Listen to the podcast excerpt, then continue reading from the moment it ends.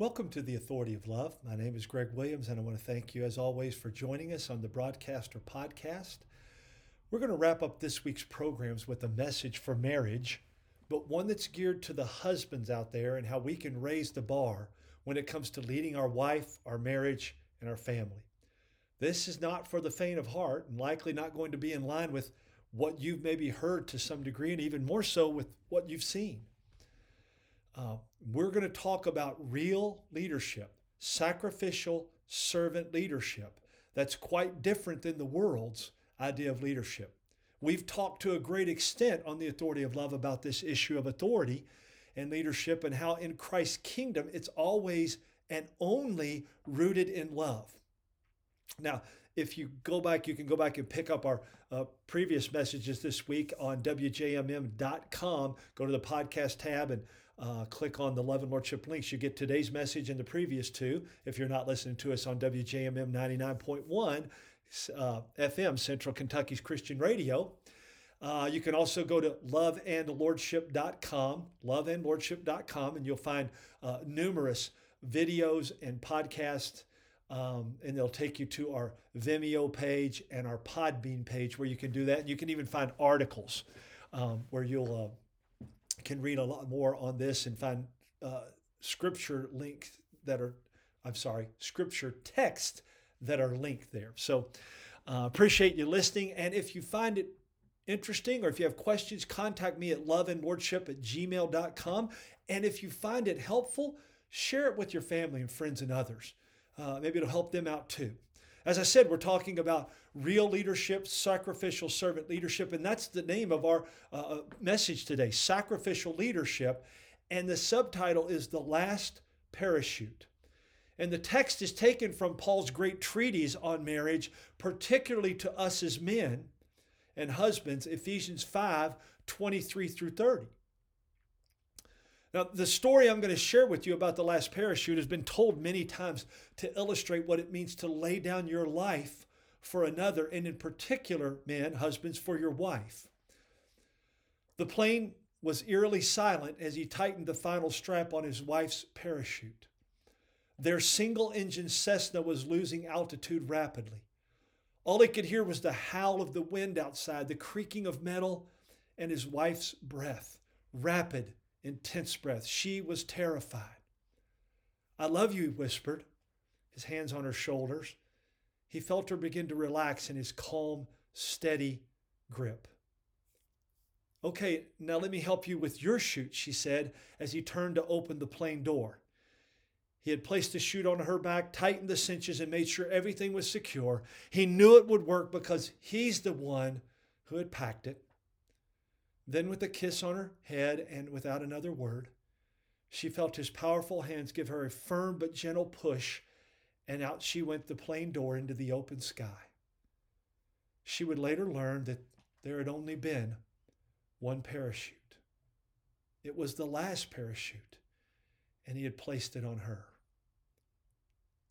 I ask this question with every men's group, every husband or soon to be husband, as well as in every marriage conference that I do or event. How many of you husbands would take a bullet for your wife? Within a few brief seconds, every man's hand in the room will go up. Even if there is some reluctance, all the hands will eventually shoot up. I then ask if any of the couples had have had one or more arguments in the last month um, the last week? What about even that morning? To which usually by that time, more than 50%, likely 75% or more of the hands will be extended upward once again. Of course, they will die for their wife because they are honorable men and honorable men do such things. If we ever cease to get these responses, we are in dire trouble. Yeah, you can ask any husband if he would be willing to die to save his wife, and most, nearly all, would say yes without a second thought. This form of heroism is often seen as the ultimate expression of love, the stuff of songs, movies, poems, and legends.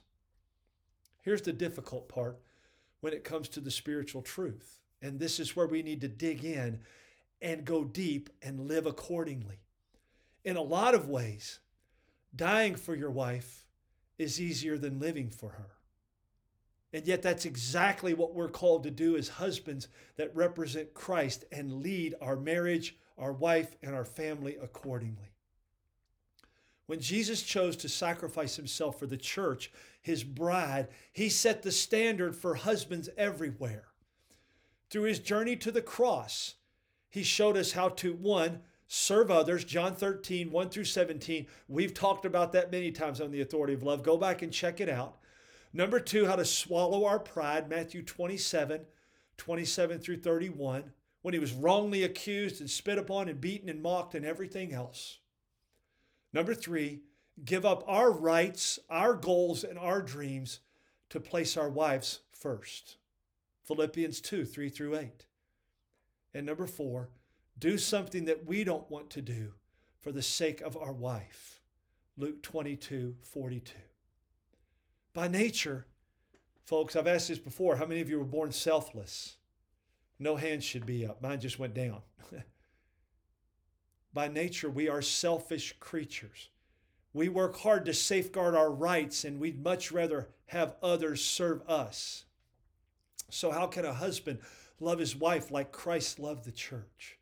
When Christ endured the humiliation of the cross, he wanted to wash us, to make us holy and without blemish. As husbands, that's what we're called to do, and we need to be similarly motivated. Without such purpose, the nobility of our self sacrifice is lost. When the betterment of our wife is the goal, a husband can more easily decide when to give in, when to stand firm, and when to give her the last parachute. I've shared this story before on the authority of love, and there are other stories that drive home this point in our book, the second edition, The Authority of Love, the second edition, same name as this program. I'm an ex athlete and an ex coach, emphasis on ex, particularly when it comes to athlete. And one year we'd taken a team that was picked at the bottom of the region. And in two years, we were now at the top of the region and in the top 10 or 15 in the preseason in the state. That's what we had to look forward to as we closed out our second season of growing this team. It made it a good possibility that we had a chance to play for the regional championship the next year, and winning that would go to Rupp Arena to play in the state tournament. I'd already played there and I'd coached there as an assistant coach. That was the goal. That was the dream that I had and every coach had. However, a few weeks before the end of that previous school year, we found out that Amy was expecting our third child already having two toddler boys and in a town where she knew very few folks and with not a lot of time to get to know them. I knew it was very tough on her and asked her if she needed to be back near family and friends, longtime friends. We prayed about it over the weekend, and on Sunday evening, Amy let me know that she thought it would be best for her if we moved back to Lexington, closer to family and friends. The story doesn't end there, as God was clearly in our decision, guiding and caring for us in every step of the way. I didn't get to coach that team that barely lost in the regional finals the next year to the eventual state champs. But my decision had already been made by my desire to honor the Lord, my marriage, and my wife, and to lead as a sacrificial servant. God has blessed us in so many ways since then, and He will bless you as well. This is what Jesus did for His bride.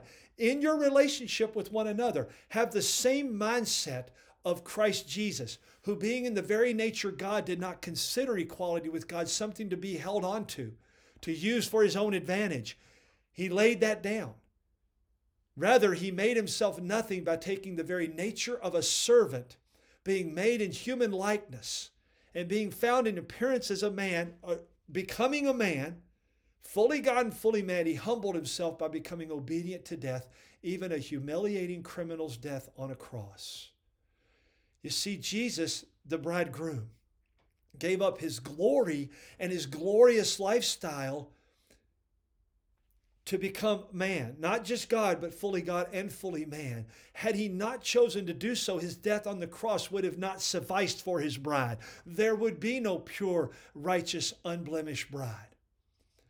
And this is what we're called to do as we imitate Christ, dying to ourself for our wife that last quote was Philippians 2, and this one from Ephesians 5 25 through 27 reminds us Husbands, love your wives just as Christ loved the church and gave himself up for her to make her holy, cleansing her by the washing with water through the word, and to present her to himself as a radiant bride without stain or wrinkle or any other blemish, but holy and blameless.